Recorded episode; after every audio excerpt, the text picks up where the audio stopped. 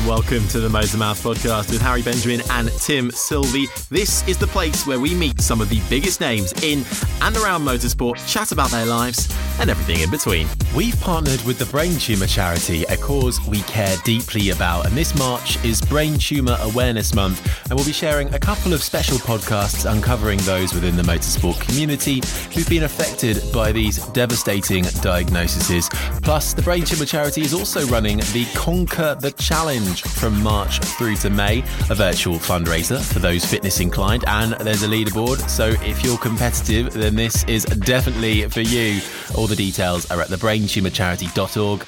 Together, we can help every single person affected by a brain tumour. This season, we're delighted to be teaming up with Grid Rival. If your football mates are constantly going on about their fantasy leagues, well, now you can get your own back and create your own racing fantasies thanks to Grid Rival, including F1 and MotoGP. You can select your own teams and drivers, interact with other fans, and join or create your own leagues where you can trade on the go to make sure you have the ultimate lineup for every race. If you're as obsessive about motorsport as we are, make sure you set up on Grid Rival today. Head to their website, gridrival.com, or download their app from your App Store. 2021 leagues are now live, so download the app, set up your own league, or you can join ours. Come on, have a go with us. Just search for Motormouth Official, select your team and drivers, and we'll see who comes out on top.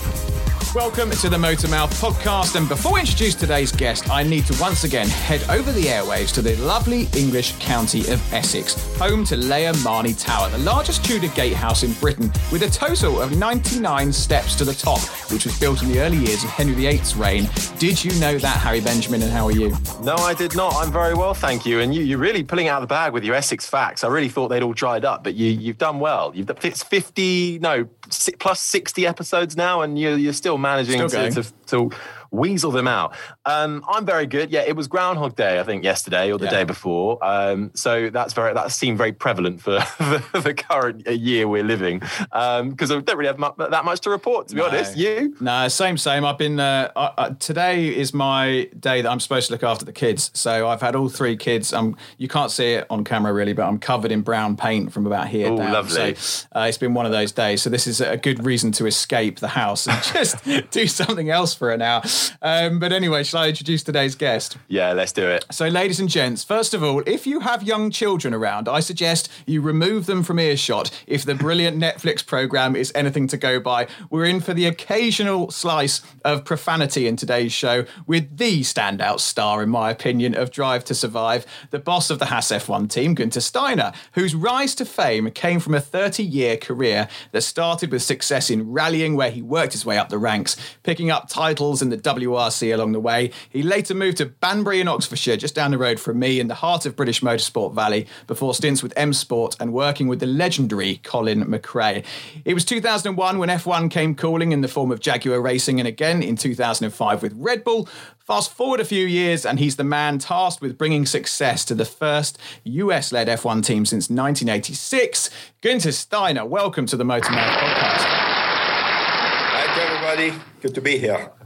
Guenther, thank you so much for joining us. Uh, now, off there, you were interviewing us, so now it's our turn to do to interview you. Um, and I want to start straight from well, uh, not to make you feel old, but I want to go back to to when it all started. Born in uh, 1965, we'll whisper that. Um, what was what was life like to begin with, it, and wh- wh- where were the signs that you know you would go off into this motorsport community? Were there any signs? No, actually, I mean, you, you, know, you make me feel really old now. You know, yeah, yeah. We, we, were there before, you know. So uh, because I think now, sixty-five, I was born. So, uh, but anyway, I still feel young, you know, uh, uh, in my head. Anyway, my body maybe not, but and that's why so, uh, I, I, was born. Uh, my hometown is is Merano, Meran, whatever we want to call it, and it's in the middle of the mountains.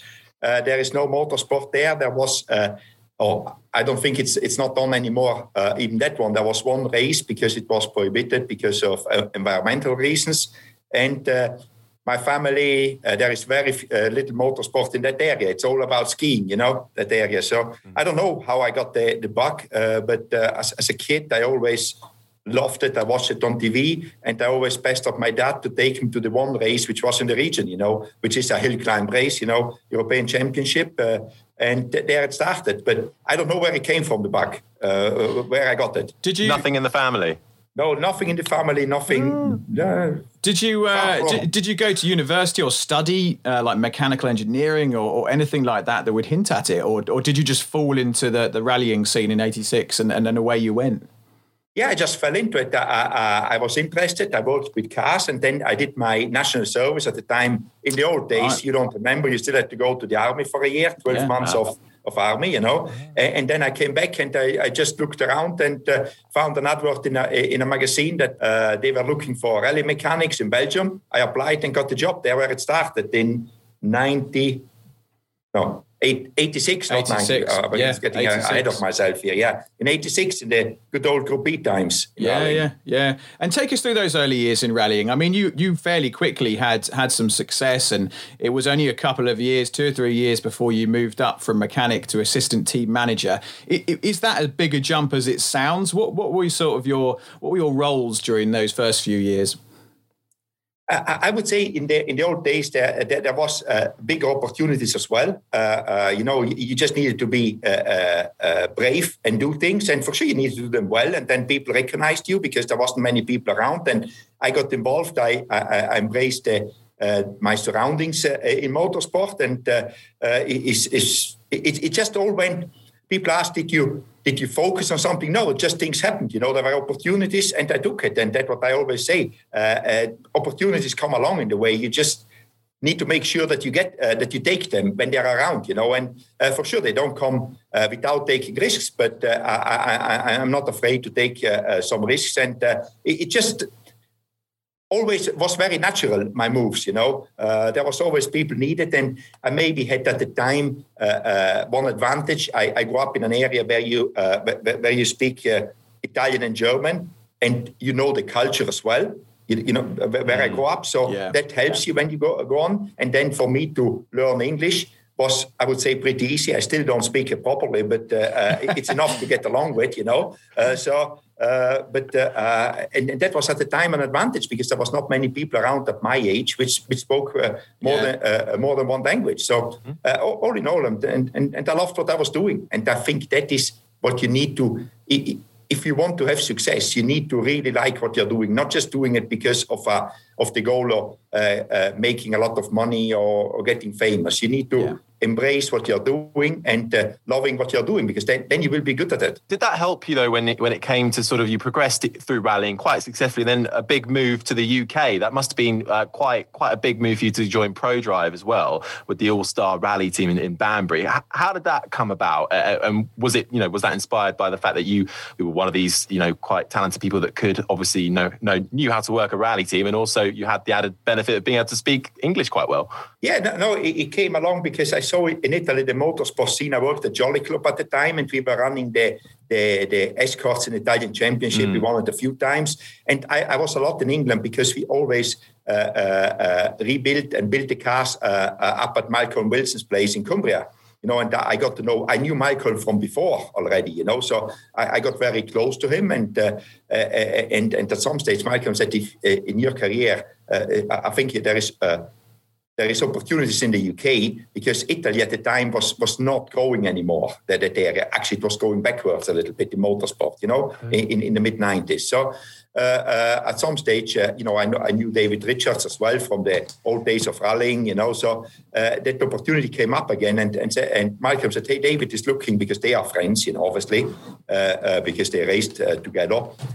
David is looking for somebody. Maybe you should speak with him." And I went to speak with David one day when I was in England anyway, you know, just on the way by dropped by at David's office, and then they offered me the job, and and and, and I ended up in England, which uh, at the time was maybe a, a brave move because I, I, had to completely. I just bought a house in Italy, but uh, my wife was always with me. She said, "Yeah, if there's an opportunity, she didn't mind to go to England." So it was at the time that was my maybe my my, my, my biggest best move Yeah, yeah. I think there's a lot of people in motorsport. You mentioned your wife there. There's a lot of people in motorsport who have very understanding wives. I mean, let, let alone the traveling to you know 23 odd races a year, moving from country to country with different teams. How, how have you coped as a family with all of that? Did you just take it in your stride? I think she was always supportive of me what I'm doing because uh, when we met, I did this already because I'm doing this since more than 35 years now, the uh, motorsport. So I think she was a little bit used to it, and and and and and, and uh, I think she's also a bit adventurous and said, uh, it's it's whatever happens, you know, uh, let's move a few years to England because you always learn. You know, I think you you broaden your horizons going to a different country. You know, you just uh, uh, it, it, every day is exciting. Uh, you know, if you do something new. So it, it, was pretty pretty easy for her as well to move with me. Yeah, yeah. Mm-hmm. Not long after that, you you moved to M Sport, of course, in, in rallying, hugely successful team, working alongside the likes of well not only Colin McRae, but some pretty big names. What was Colin like to, to work alongside and to see him be so successful with the team as well? Yeah, I, I mean, uh, we all know Colin, and I think uh, uh, everybody who knows rallying knows Colin because yeah. he's the ultimate rally driver in my in my book for, for, for what it stands for. You know, it's like uh, the guy was was immensely talented to drive a car. You know, I, I, I think a car without electronic aids or anything I, I, think there is nobody better around than him. Or mm. he, uh, obviously, he's not around yeah. anymore, unfortunately. But uh, uh, it, it is like, yeah, and he was a character. I mean, he was not always easy to deal with. I mean, but I, I got on actually pretty well with him, you know. So, uh, uh, or actually very well. I mean, we, we kept in touch afterwards when I left rallying and uh, and so on. So it was a it was a big loss because as a as a personality, he was not only a great driver, he was also a great personality. How, how, highly do you rate him in, in the rallying world? I mean, you come from a rallying background. You were there for many, many years and have seen many drivers, Carlos Sainz and others. Where does Collins sit among the, the, the all time greats?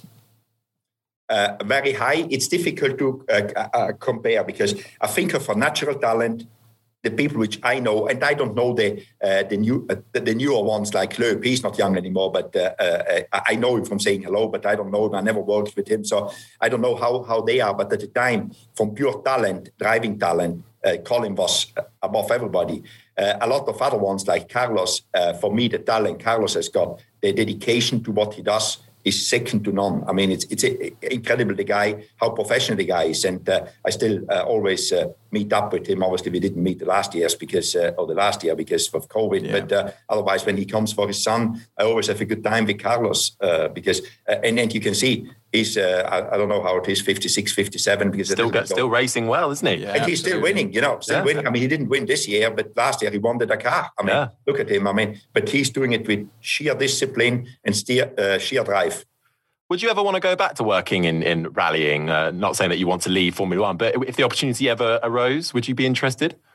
I, I, I quite, I still like rallying. I think rallying has lost a lot of uh, the appeal. Uh, we lost a lot of young people uh, uh, uh watching it, uh, which is unfortunate because I think it's a great sport. It's fantastic. I know it's very difficult to to, to sell and you know uh, you need money to, to do something because of uh, uh, of a car on its own on a road somewhere nowhere you know it's difficult to make uh, something uh, uh, for, for, for the spectator out of it or on on on, on the media so but otherwise i mean yeah i would return but it's one of those things you know if the if the right opportunity comes sure but in the moment i think rallying rallying should should get more credit yeah then then it gets uh, then it gets because look at the 80s how great or 90s i mean when i was still there rallying was uh, i mean uh, uh, was as important as Formula One in the 80s. 100%. You know? It's yeah. funny. I, I, remember when I was growing up in the 80s and 90s, uh, uh, rallying seemed so much more visible then. Like the and and the cars, you know, you had the likes of McRae and the big characters and whatever, and you, you, had the Subarus and the Cosworths, and it just seemed to be more places. It seemed more accessible, and it seems to have got diluted over the years, maybe by the you know the rise of things like Sky and all these different channels focusing on on Formula One and other forms of racing, which is a real pity. And it, it's such a great spectacle something needs to be done to shake it up. But um, you know, fingers crossed, we see it make a change. But listen, we we want to get onto your Formula One exploits, but before we do, I'm going to break up um, situation because we have a very, very, very competitive little quiz for you, which uh, many of your uh, your colleagues and cohorts from the F1 paddock have taken part in. So I'll hand over to my uh, lofty bearded colleague to tell you more. Guenther Steiner, welcome to Motor Mouths, the hardest quiz in motorsport because I never really know what the answers are because I just go off Wikipedia. Um, so I'm relying on you to hopefully know the answers, but they should be okay because they are all to do with you and your career. So theoretically, you should be able to get them. There's a big long leaderboard, 14 points up for grabs. At the moment, it's actually Alexander Sims who tops the leaderboard. But we're also looking, you know, we look to Will Buxton is in 11th, Crofty way, way down the list. I can't even, he's not even on the leaderboard at the moment. And Karun Chandhok, Karun Chandhok is still last. Karun Chandhok has got three and a half points. So basically, if you get more than three and a half points, you beat Karun Chandhok and you're not last. That's what I say. That's the aim. Okay. Are you ready for your first little clip Oh. Uh, uh, yeah, I'm ready, but but uh, I think I, I, I, end up with Karun. You know, you know quizzes. I'm not, I'm not I'm not good at quizzes. You know, so I've proven that one, and uh, you're going to be em- uh, embarrassing me now. But hey.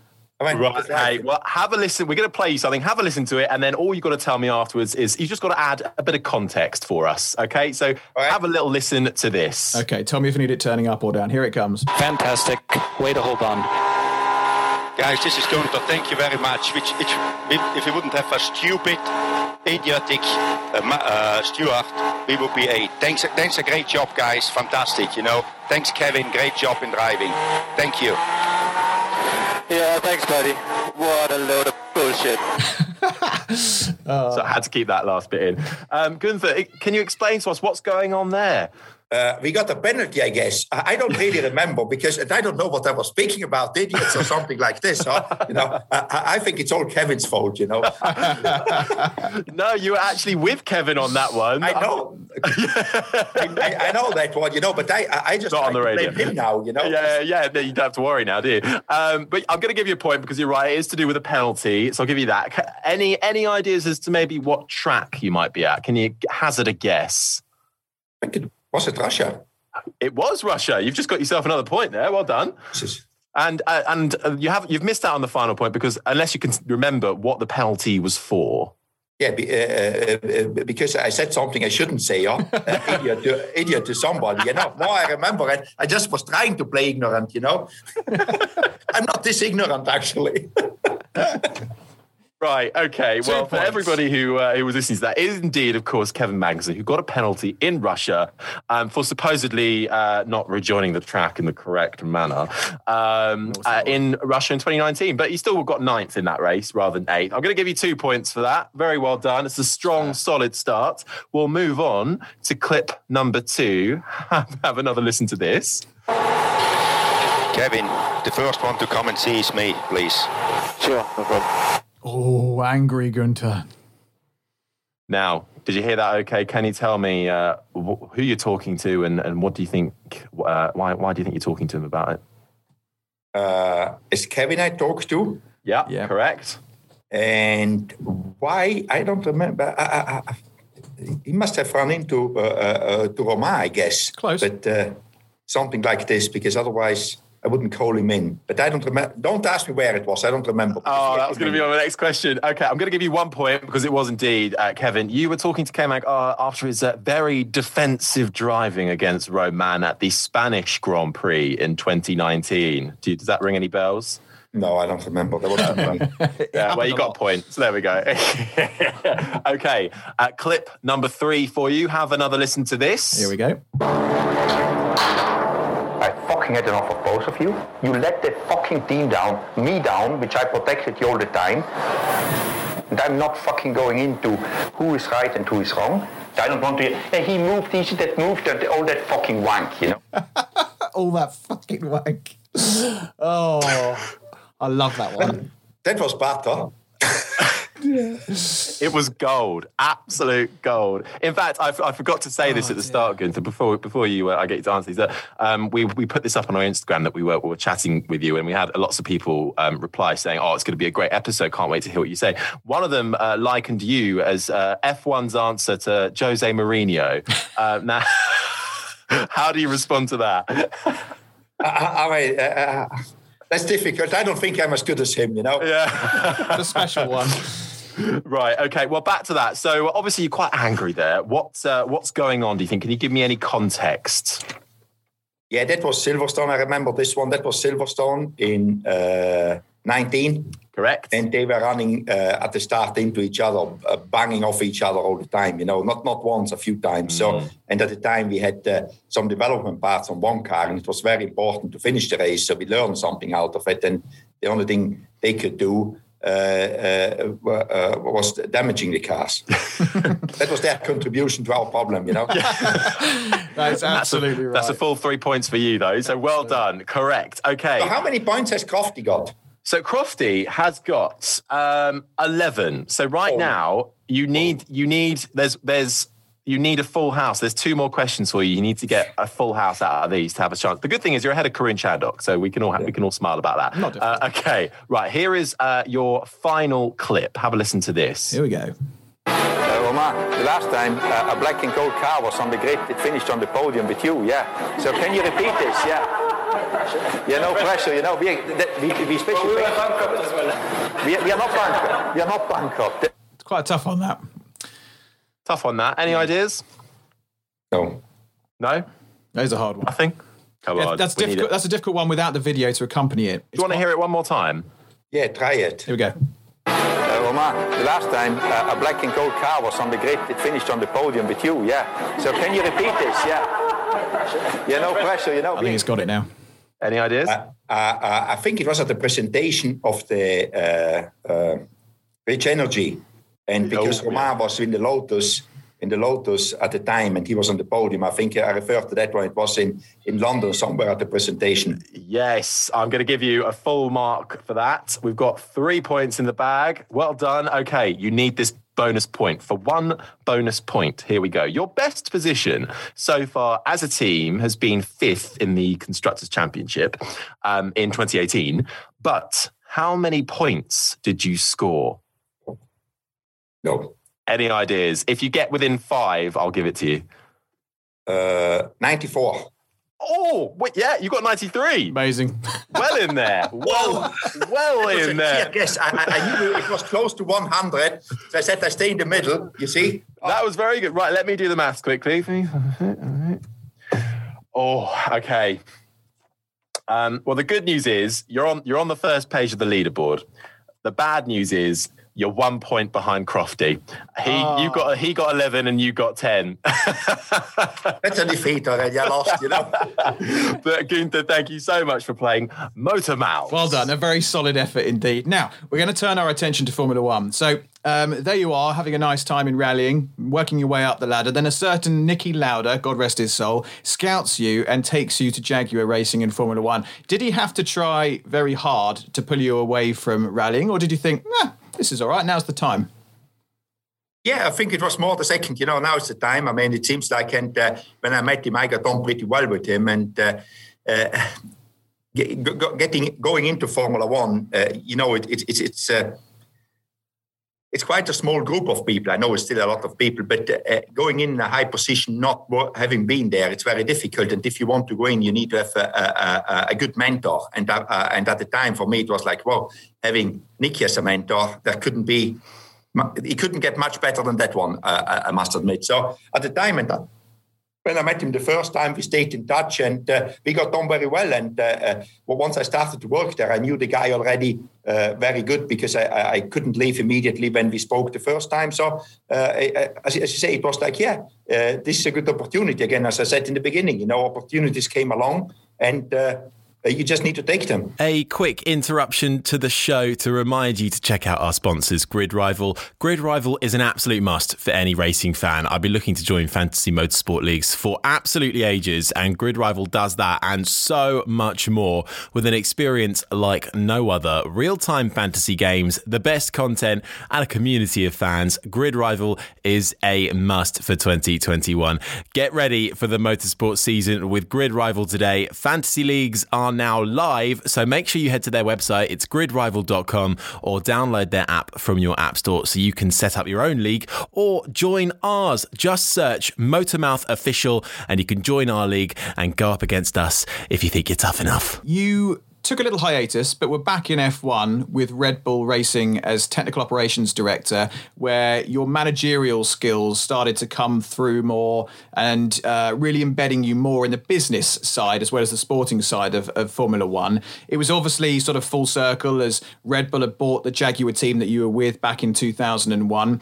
How did that opportunity come about? And, and was this the time when you thought, right, this is it, I'm really going to make my mark in Formula One? And did you have any idea at that point that one day you would go on to run an entire Formula One team? No, uh, uh, there's a lot of questions. There was a lot question. of questions, wasn't there? That was, that was a full-on question. Now the next ten minutes about that, you know. So uh, uh, let's make it not ten minutes. Let's make it a little bit shorter. So, no, but when uh, how it came along, uh, I, I, got to know Dietrich Mateschitz in Ralling because we did a program in Austria yeah. with, with Baumschlager. So I got to know him in 2000, and as well I stayed in touch with him. And when he bought the when he bought Jaguar uh, they got in touch with me, and then the opportunity came, and I went back in. I was at the time working in DTM for Opel, and uh, uh, and then uh, went back into uh, to Formula One. at the time, no, obviously I didn't know what, what was coming after. I just tried to do a good job, and then while at Red Bull. Uh, at some stage, uh, Mr. Mateschitz came up to me and, and, said, I did a few projects within uh, within there, uh, the takeover of Minardi and all that stuff, you know. So uh, he came to me and said, uh, "We are opening a, a NASCAR team, uh, obviously in the United States. He cannot do it anywhere else anyway. are you interested to to go over there?" And it, it, it was uh, again like a little bit of a déjà vu when I came in in, in the in the nineties to England. You know, it was like, okay, I've, I've been here. I you know, the American dream, I, I, I, think a lot of us have still got that one in us. And I was one of them because it, was like, you know, but you could never go because you needed a job, you needed a visa. And uh, with Red Bull, that was possible. So I said to, again, to my wife, uh, uh, I spoke with, uh, with Mr. Mateschitz at the Kitzbühel at the uh, ski race. And uh, I said to my wife, I think this is if you want to go to the US, you know, to make a US experience for a few years this is a good opportunity because it is, you know, it's it's a proper company. You know, it's uh, everything is backed. Uh, the risk is not too high, and and so on.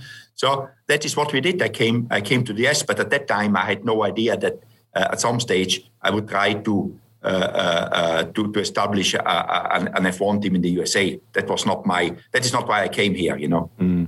Well, how, so how did what were the steps that led to that eventual moment then of being of being a part of a, a successful USF one team?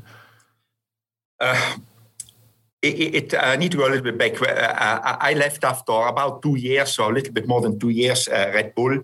And uh, but I, I, I, had a job offer to go back to Europe, but I said, no, I want to stay a little bit longer here in the US. And uh, uh, I always also wanted my own company to have something which is my own. And then I found a business partner, a guy which wanted to open something as well. And and I, I, opened my own business, which I still have got a composite company called Fibreworks and uh, uh, opened that one with my business partner Joe Hoffman and. Uh, I worked on it for a few years. I did it myself in the beginning, you know, because it was a startup, a little bit like you guys. You know, you uh, you spend as little as you can, and, and you try to go as far as uh, as you can with what you've got. So it, it, it, I got traction, and then at some stage. Uh, there was USF1. I knew Peter Windsor. Peter uh, was over here. I ran into him out of the blue in a, in a coffee shop here in North Carolina and said, What are you doing here, Peter? But at the time, Speed TV was in Charlotte. So it was all together. So he introduced me to Ken Anderson at the time, the guy which was opening up uh, USF1. Uh, and I met with Ken, and my company did some work for Ken. And, and then it, it, it, seemed to be getting tricky. Then Bernie started to call me asking what is happening with the USF1. You know, it, it, just all of a sudden you're again in this whirlwind of Formula One without even trying to be in it. You know, because mm-hmm. I didn't have. I wanted to establish my company and, and do that one. You know, because that is what I wanted to do. So you get in, in the middle again, and then at some stage the investor Chad Hurley called me up and said, "Hey, you know about Formula One." Would you help me? How could we do this? And then I did a few things uh, uh for him but uh, uh, in the end, USF1 didn't happen, but uh, I thought the idea is actually pretty good, you know, uh, because there is no uh, US F1 team and, and there is people which love racing here and maybe there's somebody, but it was an idea which wasn't like my, my sole focus. uh, so so I went over once to to, to Italy to Dallara, and then I, I met up with uh, Stefano Domenicali, which which is a friend of mine, and went to see him at Ferrari and ask a little bit what is happening because I was out of Formula One. Uh, uh, uh quite a while, uh, more than five years. So he, he brought me up to speed, and I said, and at the time there was this discussion of a, a customer car, of a third car, and we just started to speak, and then said, okay, it would be a good idea to uh, to, to, to write a business plan to see to make this viable and to find somebody to do this. And uh, that's what I did and went around and uh, uh, uh Uh, uh, I know a lot of people, met with a lot of people which potential. And uh, uh I didn't know Gene Haas at the time. I know of him obviously, but in NASCAR I met his right hand man, which ran his NASCAR team for him, and he lives near us. And I ran into him. at some place, and then I didn't ask him immediately, but I phoned him up and said, "Hey, I've got this plan. You you think it uh, Mr. Haas could be interested in. And he said, uh, I have no idea, but I'm happy to. Let's have a coffee. And we had a coffee, you know, at the Starbucks. I presented him the plan and he said, okay, I take this to Mr. Haas, you know. Uh, but I said, I don't know what Mr. Haas says. I mean, and, and, uh, maybe two months later, they called me up and said, Mr. Haas, because uh, Gene lives in, in California, his company's in California, so he is in Charlotte not very often. So he was in Charlotte for the NASCAR race, and uh, I met up with uh, Gene and, and, and, and Joe uh, for dinner. And I explained what it was about. And then Gene seemed to be a little bit interested, you know, and then we, we, we, kept on talking, you know, we maybe spoke once, once or twice a month. And, you know, it just got momentum. It took more than a year. At some stage, Gene said, okay, this is what I want to do. Get mm. it done, you know. And uh, it, it, it all sounds, and it all sounds too simple, yeah. but it was pretty yeah. simple, you know, because I did, I mean, I didn't have I did it all myself, all the presentations, all the uh, uh, the business plan, everything. I did it myself. I, I didn't have uh, anybody doing it for me or any lawyer or nothing. And then we just went uh, uh, and got it all done. It, now in it, they say, cannot be this simple. Yeah. It was. Yeah. When when you were making that business plan, obviously there were a load of new, there were three new teams that came into Formula One in 2010. Had you looked at those and gone right? You know, they didn't work because A, B, and C, and, and was that key to trying to? Did you have that? Did you want that Ferrari tie-in pretty much early on when you first started the the business plan? Absolutely, and, and, that was also when the, and the business plan developed with Gene, obviously, you know, mm. because in the beginning it was customer cars, which th- th- then didn't happen because of the rules uh, and all that stuff. So it developed over the talks, and then at some stage we, uh, we both realized just doing more of the same as other people uh, doesn't work. You know, at some stage, I mean, I see somebody failing, which is not these people were good. You know, it's just so complex Formula One. So if we think we are this much smarter and can do it. I'm not this arrogant, you know. Mm. So to say I can do better. If if one team fails, you can say, yeah, bad, bad luck or something. You know, business, right time, right place. They were they got it wrong. No, but there was three teams, and the fourth one was struggling.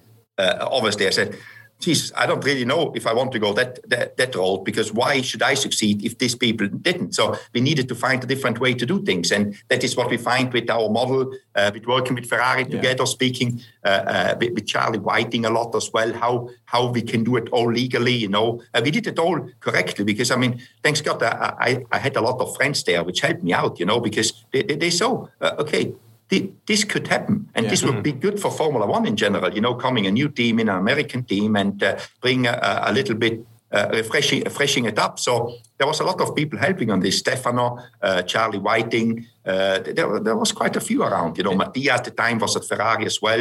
You know, in the engine uh, mm. position. Mm. So th- th- these people helped a lot. It was a, it was certainly a new way of doing things, wasn't it? And, and, there was that sort of tag thrown around by certain members of the F1 community as sort of Ferrari's B team and all this sort of stuff. how, how is this relationship with Ferrari developed, and, and how does it ha- work in terms of the team's life cycle? So you start off with with a lot of these Ferrari bits and pieces it works really well. You do well in, in your first season, comparatively speaking. And then the sort of development race begins, and you've got to start making your own inroads into the sport. What, what's the relationship like now? And, and what's the future for the team in, in its development cycle? Will you continue down this sort of road, or is it now more in house, if you like?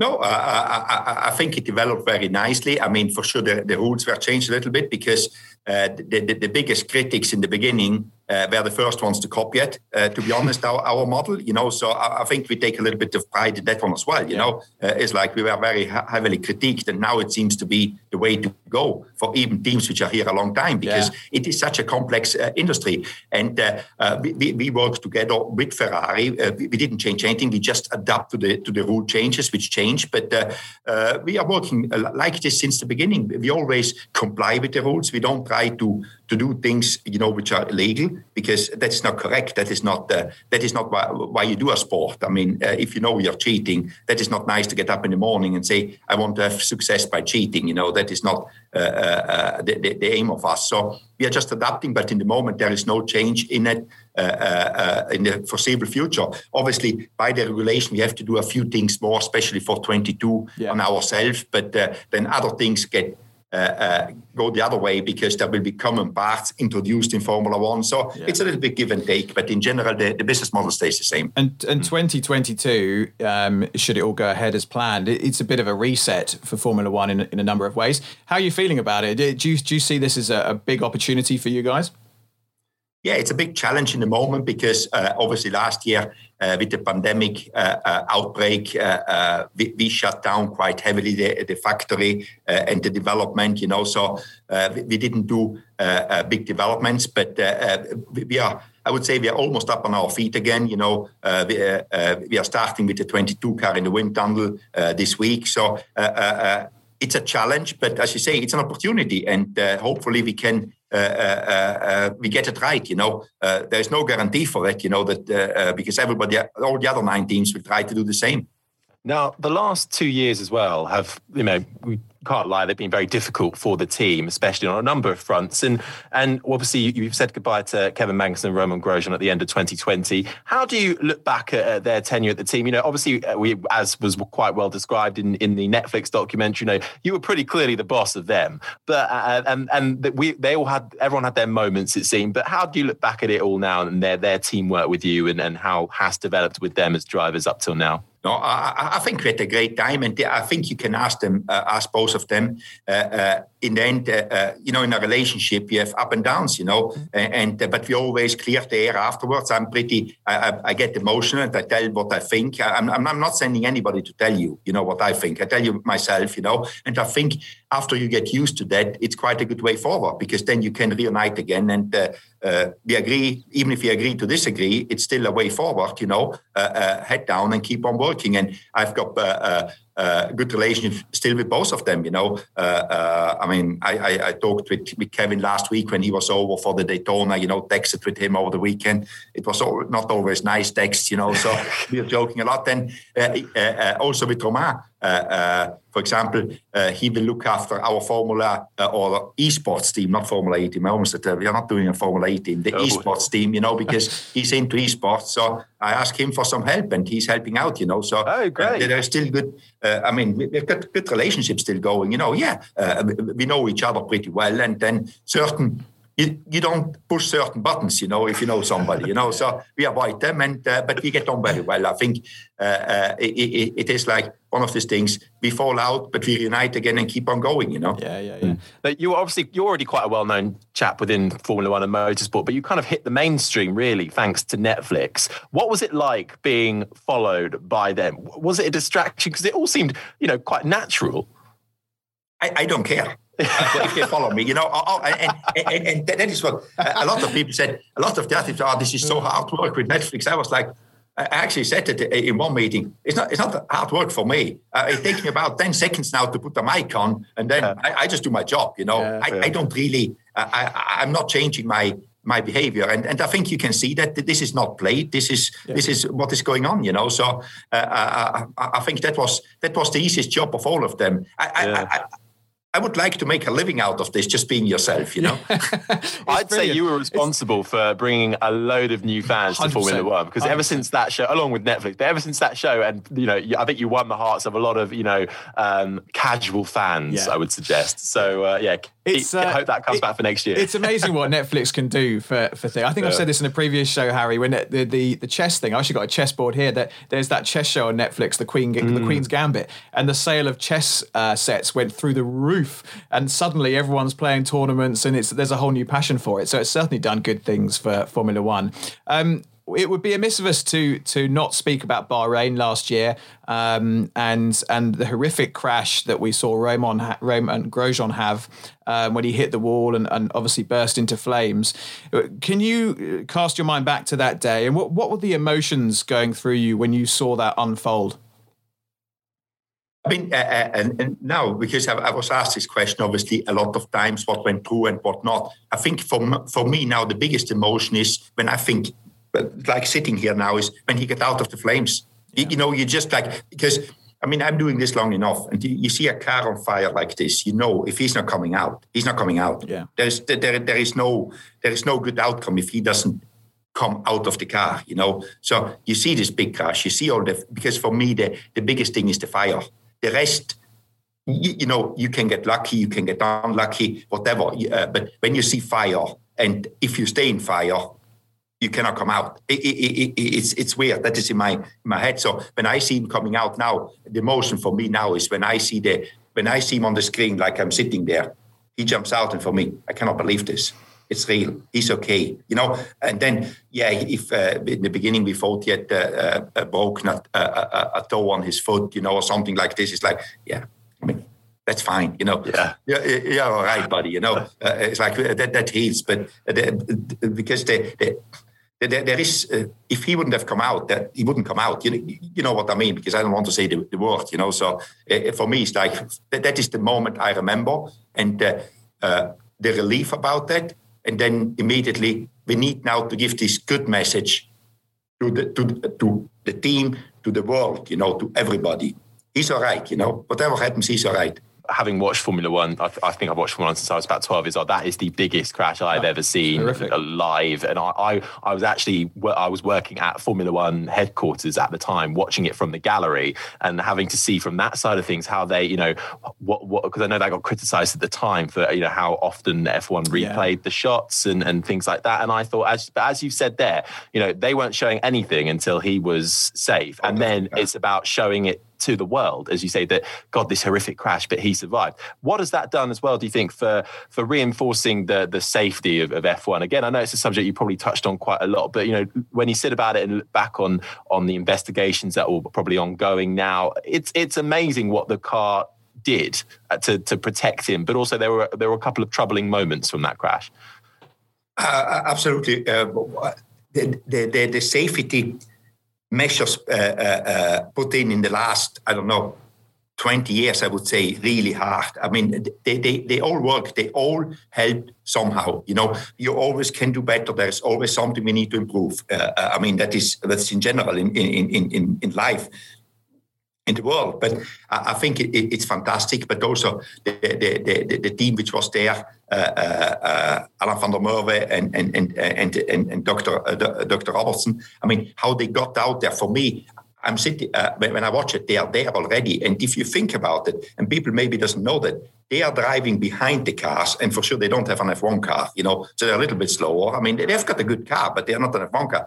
Until they stop, they get out. There's no time to discuss anything. You know, it needs to be natural, and they are there with doing what they are supposed to do. They had no time. It was all, uh, all because it was planned, you know, and it was in them because they train all the time. I, I, think every time they go through the scenario, because after a while, if for 10 years nothing happens, you say, yeah, why should I do this again? You know, I know about this, but you never know when you need it. And they, they did a good job. I mean, it's like everybody w- was just contributing that this happened. I mean, the lucky thing was that he could get out of the car, that he wasn't unconscious, but put that mm. in place, that that was lucky. The rest was that he to make him getting lucky, the car needed to be safe. You know, he didn't get lucky uh, uh, because the car wasn't safe. No, the car was safe, and that was contributing to his luck.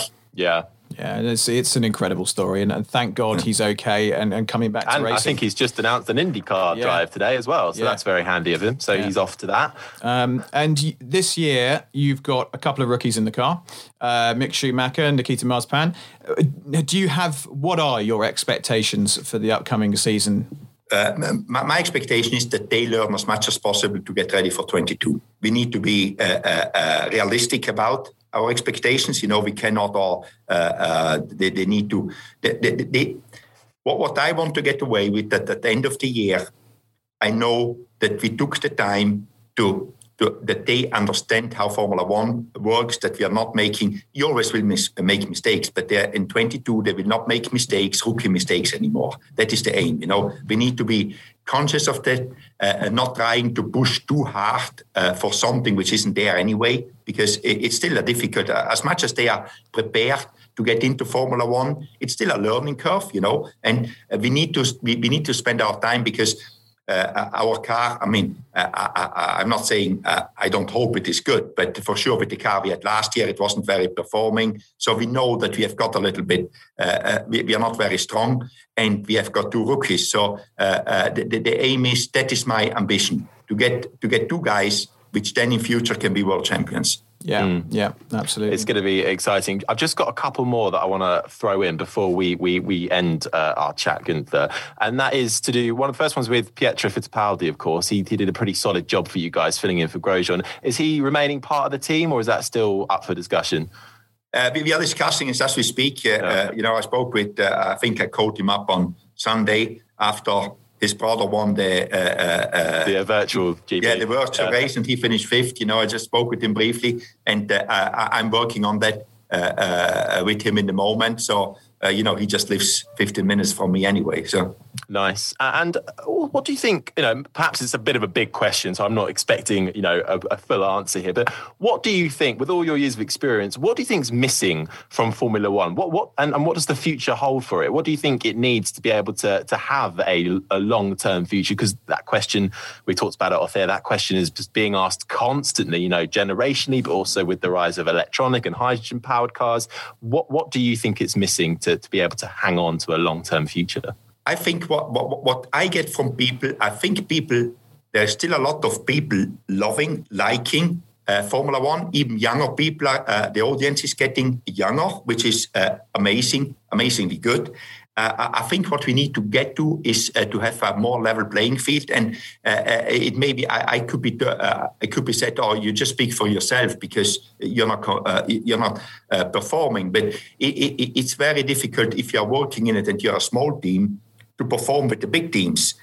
It's just not possible. If somebody's got three times the budget, it's just not possible. You can do your best. You cannot be this talented to, to, to overcome this. But I think a lot has been done with the budget cap uh, uh, you know, because now uh, nobody can outspend you. You know, the big teams still outspend us, for example, by 10, 20%, but it's not 300%. You know, mm, it's, yeah. it's, a different dimension now. So that is getting already better. Uh, uh, I, I, think we, we need to make sure that the engines at some stage that they are uh, that we have a, a, little bit more a level playing field. Because can you imagine Formula One like I wouldn't say anybody can win at any time. That will never happen. You will have teams which are one year good and, and back, but you always can make a comeback story, you know, which is always great comeback stories. You know, it keeps it interesting. You know, you mm. attract a lot of uh, of enthusiasts for one team and, and stuff like this. Then that team goes falls back. But if you can keep it competitive, that you could in, in 10 years, there could be five different world championship teams it would be fantastic. I mean, it would change the appeal to people, in my opinion. You know, that's my opinion about it. You know, because in the moment it is a little bit, uh, you know, and I shouldn't be critical, but uh, we need to be honest as well. Yeah. Uh, it is we have got seven years in a row of the same team winning. Yeah. You know, uh, things are getting old, and I'm saying they're doing a great job. I mean, I would not never say that what, what, what Mercedes is doing is not a great job. You know, I would never. They put themselves in their position, but. Uh, uh, uh as a group, as a business, it needs to be there needs to be a little bit of uh, a rethink on that one, mm. uh, uh, and I think we can even grow the sport the, the, the, spectators. Yeah, I mean, uh, you just have to look at if you watch the the IMSA Daytona race and how close those those LMP cars were after uh, 24 hours. You know, the, yeah. the top three were still within about 10 seconds of each other. The top two were in about six seconds of each other. That's kind of you know, that's endurance racing, and that was more exciting, I think, than some of the F1 races we've had in the past seven years. Yeah. So I completely agree with that. So it's great to get your thoughts there. Now, we have final three questions for you, relatively quick fire ones that we ask all of our guests, and they throw up all sorts of different answers. You can answer them in any way you wish. Question number one is What has you excited at this very moment? Life. oh, just high on life. Look at that. Yeah. what a lovely answer. Uh, okay, if not doing what you're doing, working in motorsport, what would you have done? I don't know. I don't know anything no else. I told you before the off record. I mean, that's the only thing I know what to do. I don't know what I've done. No idea. No idea. But well, there's a lot of people say they, they never had a B, a, you know, a, a B, a plan B. So that's how that's how you do it. I, I don't um, have a plan A to start off with. Yeah. You know? I mean, it just happens, totally with you. you. So, uh, uh just, just, everything happens, you know. Yeah, I'm totally with you. You just sort of bumble along in life and hope things are going to be okay. Correct. That's, yeah, that's just got, bump into them. It's got my name all over it. Uh, the f- final question for you, um, and this is our very highbrow question: uh, What Guenther Steiner are you scared of? Actually, uh, I mean, the only thing what I could be scared of is is illness or something happened to my family. Nothing else. I mean, you know, I never, I, I never was scared and never had money. You know, so you know, no yeah. fear, no money. You know, but uh, the only thing what uh, what uh, really would scare me is uh, uh, the health of, of me and my family. Perfect. Very, yeah. very nice answer. Well, listen, thank you so, so much for joining us. I just want to say as well, um, and we, we weren't recording at the time, but at, at the front of the show, um, uh, before we hit record, um, Guenther was asking us a lot of questions and showing a great deal of interest in, in us and, and Harry and I at Motormouth. So thank you for that. I think you're one of the very few that we've had on the show who have actually um, taken the time out of their, their busy day to, to ask us some questions. So um, thank you very much for that. It means a lot. And um, it's been a pleasure having you on for the last hour or so. All the best um, for the upcoming season and, uh, and the next couple of years in Formula One with Haas. We hope to see you up there and getting some podiums perhaps in the next couple of years with the rule changes coming in. Good luck to your new drivers. Guenther Steiner, thank you very much for joining us on the Motormouth podcast. Thank you, guys. Thank you. Appreciate it. Thank you.